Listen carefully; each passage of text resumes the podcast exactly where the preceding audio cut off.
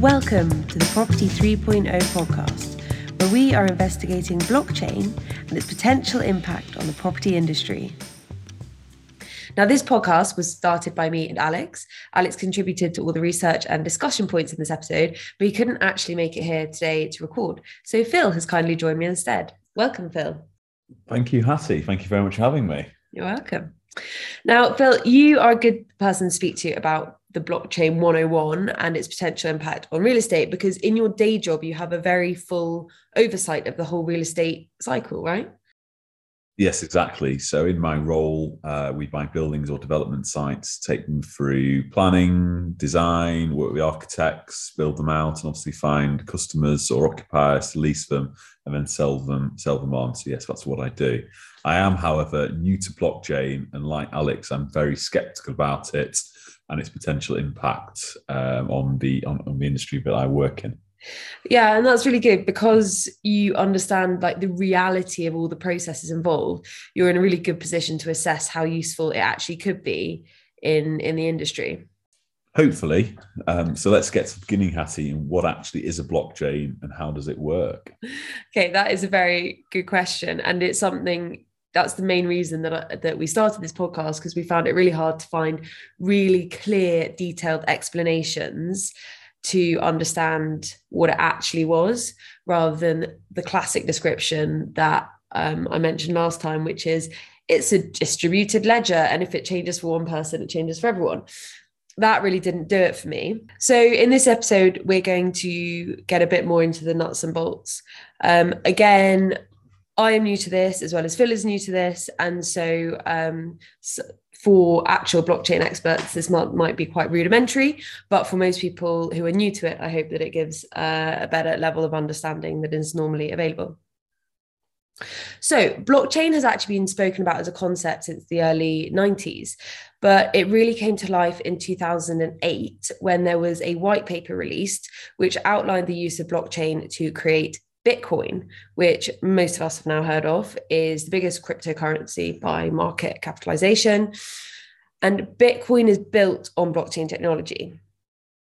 So, as a real starting point, you can think of a blockchain as a database, just a date, a way to store information, but that is different to how we currently store information. So, I think for a lot of people, this is potentially confusing. This blockchain and, and Bitcoin and how they relate to other each other. You're saying that Bitcoin uses blockchain and we started at the same time in this white paper, but they are two different things. Yeah, exactly. So, whilst blockchain, as an idea, as I said, has been talked about for about 30 years, the 2008 white paper proposed Bitcoin, which is, they described it as an electronic peer to peer cash system and it requires no central authority. So it doesn't need any bank. And the reason why it doesn't need any bank is due to the blockchain technology. So this was the real first like mainstream public use of blockchain. And so that's in my opinion why people often think they are the same or like use them interchangeably. Um, because they are like fully intertwined. And just as a side note, if you're interested, this white paper is literally like it's seven or eight pages long, and you can just download it and read it in five minutes. And it's just mind boggling that something so short can literally have built a trillion dollar asset class. I'm guessing there's a bit more to it than just seven pages, and I reckon it'll take certainly will take me I did read it in five minutes. I probably have to read it several times to uh, to understand it. Yeah, no, that's that is fair fair point. But um, I suppose the point is it is something that can actually be explained quite succinctly. So I guess one of the confusions between Bitcoin and blockchain is because the easiest way to help describe an electronic transaction is by talking about payments because we we as a society are really comfortable with the idea of money moving around electronically and it never being held as a physical thing like it used to be. Yeah, exactly. So they often come in the same sentence and like you'll notice even throughout this episode we will use examples of financial transactions on the blockchain but ultimately blockchain is the technology and then cryptocurrencies, which include Bitcoin, Ethereum, things like Solana, Dogecoin, Litecoin. There's literally like thousands of them now. And most of them use blockchain technology. And it's also worth saying that most cryptocurrencies are built on a public blockchain. So the blockchain that stores information about Bitcoin is held across the world in hundreds of thousands of different computers but you could also have a private blockchain. So a, a, again like a store of information that only certain people can access. But generally when you're speaking about crypto and it's um, obviously like the current biggest use case of blockchain we're talking about publicly accessible blockchains. But what actually is a blockchain? You're saying it's a some sort of store of data? Yeah exactly. So if you imagine the data in an Excel sheet. You love Excel. Um, you've got sheets and sheets and rows and rows and columns and columns of data. And if I had access to that Excel sheet, in theory, I could delete some of it without anyone else knowing. So if I was a hacker or even just a disgruntled colleague who had access to the right data within stored within a normal database, um, you could try and change something or delete something and no one would actually know. It doesn't have any impact on the other data stored in the same place. But in contrast with blockchain, each block of data effectively references the previous block and then the subsequent block of data. And so if you want to go and change the data in one block, then that would change all the data in all the other blocks too. So it is kind of like an Excel spreadsheet, but if you linked all the cells together with each other, um, if they reference a previous cell and the following cell, if you delete all the data, then if you delete one bit of data, then the other the other bits of data will change. Yeah, that's actually that's a good way to think about it. And then we get to this explanation that I was talking about that everyone jumps to that it's a distributed ledger and if it changes for one person it changes for all. So the like the one bit that I've kind of missed out so far is that um, this chain of data is totally public and visible to anyone who wants to see it. And that's the point about it being distributed. So that information is held across, as I said, like in the case of Bitcoin, at least hundreds of thousands of computers across the world. Um, and we'll get on to why it being totally public is relevant later on. Okay. Um, so I'm getting my head around the actual blockchain, but why is it any better than how we're storing data or money currently? Why uh, is Bitcoin or Ethereum better for me than keeping my money at Barclays or holding an investment in, say, the stock market? Yeah, it's good. It's good point. The the problem or perceived problem that we have at the moment is that we need that trusted third party. So we need Barclays to hold our cash or Hargreaves Lansdown to look after our investments and we rely on these bodies every day to store our data. And like that's obviously fine to a degree but when you see these examples that we mentioned last time like the facebook instagram blackout in october last year it shows how much we rely on these third parties. Yeah and i remember when when that happened the price of bitcoin jumped massively after that uh, particular incident. Yeah it's nuts. If you look at the um the price history, it literally went up 25% in the fo- the two weeks following the blackout. Because I think what happened was people thought, oh God, what other major valuable global corporations do I trust with my data?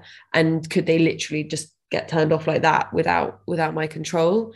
And that obviously then um, pushed the appeal of, of Bitcoin and other cryptocurrencies up. And then, of course, there's that mistake um, recently over Christmas that Santander made yeah, that's a really good example. Um, so what happened there was Santander made an accidental second payment on Christmas Day to literally thousands of businesses, which cost them like 130 million pounds. It does make you realise we put our faith in companies that can and do uh, sometimes make mistakes. Yeah, exactly.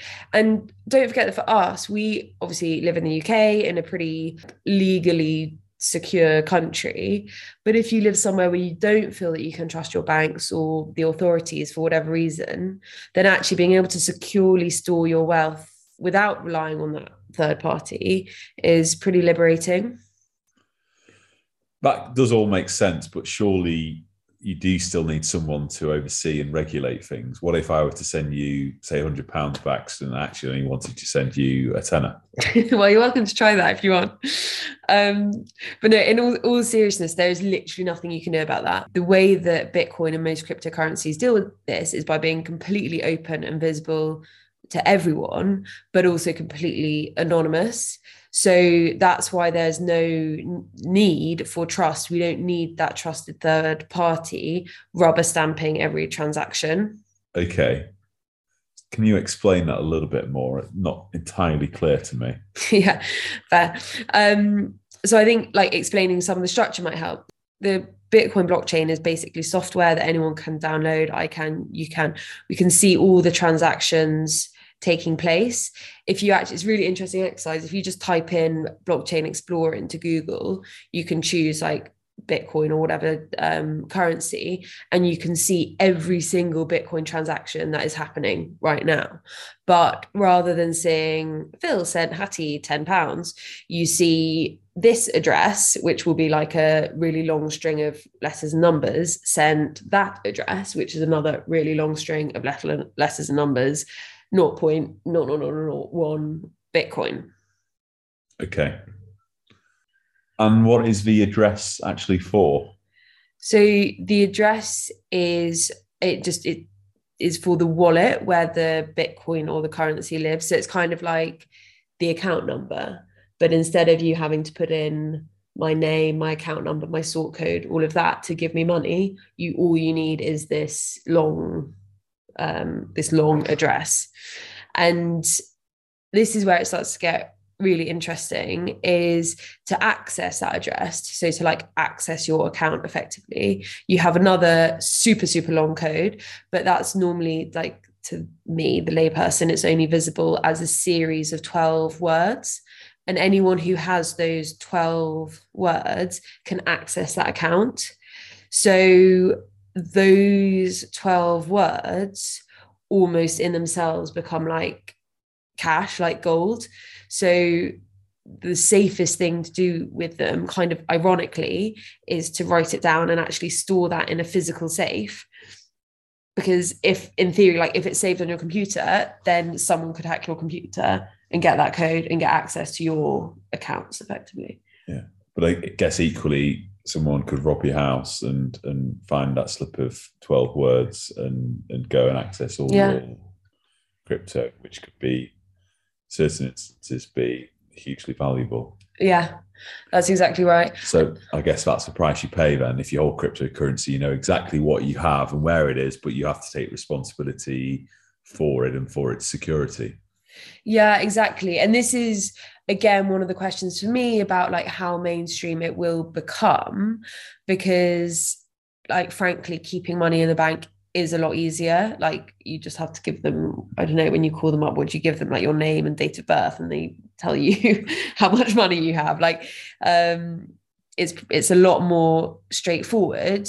But obviously then we've seen banks fail, you know, within our lifetimes.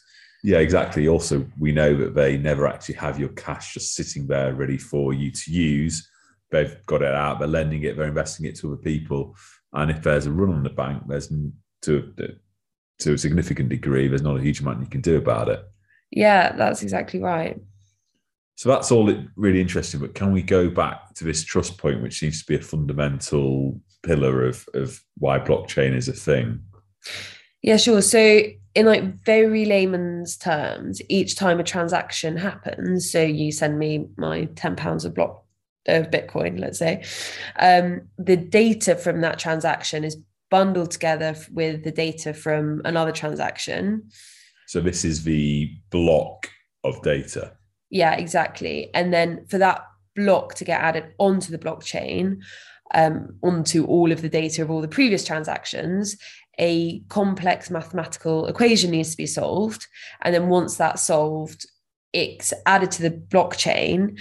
And then this becomes the new confirmed record of all the correct data. So that's like once that calculation is done and that's confirmed, that's like the new truth. So I was pretty good at maths back in the day at school, the A level maths. I know I know my equations. You know, I can do some simultaneous equations. Check you out. And sort solve some mathematical puzzles. And you think you're pretty good at maths as well. Um, could we solve these mathematical block chain puzzles. Yeah, do you know? That was literally one of the things that first intrigued me. I was like, I can do math. Maybe I can do this. Um, but then I realized that this is actually what the miners do. Ah, the miners would keep hearing about about mining and was wondering when they would come into blockchain story. Yeah, so that was learning like what mining miners actually did was quite a big learning curve for me. So or learning point. I basically imagined that the miner was like a little person running around doing different calculations at their computers, but uh, sadly, it's far more boring nowadays. And most crypto mines are massive computers that are programmed to solve the calculations to add more transactions to the blockchain. And this is where one of the physical implications is, right? An individual used to be able to mine from their own computer, but since it's become so mainstream and so lucrative, these mines are now often absolutely massive warehouses stacked full of computers and this is where mainly the sustainability question comes into play, as each of those mines is presumably using energy to run the computers and importantly keep them keep them cool. Yeah, exactly. So then massive air conditioning as well as actually running the computers. So yeah, so these computers are just wearing away all day long, trying to be the one to solve that puzzle to get the new block added onto the blockchain. And when they do that, they get rewarded in Bitcoin. Yeah, exactly. So the reason why mining is profitable, the reason why people do it is because when you solve that equation to add the newest block onto the chain, you get paid. And at the moment, it's like just over six Bitcoin, which is around 200 grand or, you know, it fluctuates all the time. But yeah, so you can see it's quite, it's worthwhile. So that's how they incentivize people to actually make the blockchain secure. The miners are the ones who make the network work and they get paid for doing it. They're sometimes referred to as the auditors of blockchain. So, yeah, this raises loads of questions about what you actually need for crypto to work effectively and for a blockchain to be secure. So, as I say, one of the things is loads of miners. So for Bitcoin, there's literally hundreds of thousands around the world, distributed globally. Again, coming back to that term, distributed with the distributed ledger. And if you have enough miners and they're spread all around the world, then they're working in their own interests because they get paid if they make sure the blockchain functions properly.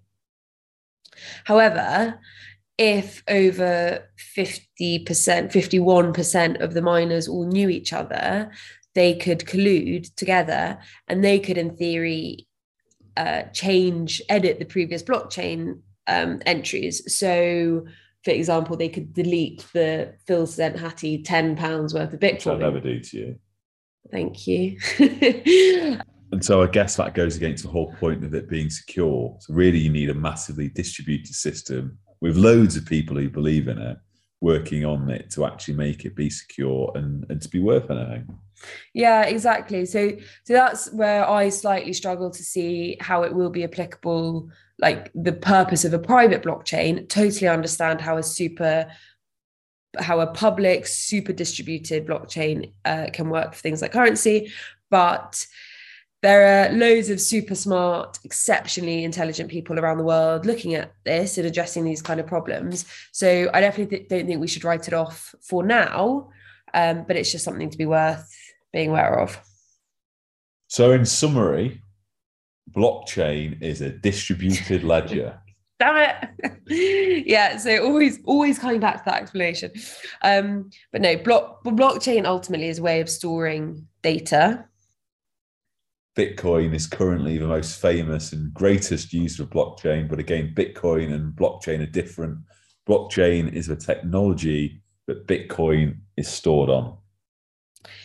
Yeah, exactly. And Bitcoin is a cryptocurrency, and most cryptocurrencies are built on blockchain technology. And that information in in its use for crypto is generally publicly accessible, but at the same time, totally anonymous. And that gets rid of the need for a trusted third party like Barclays.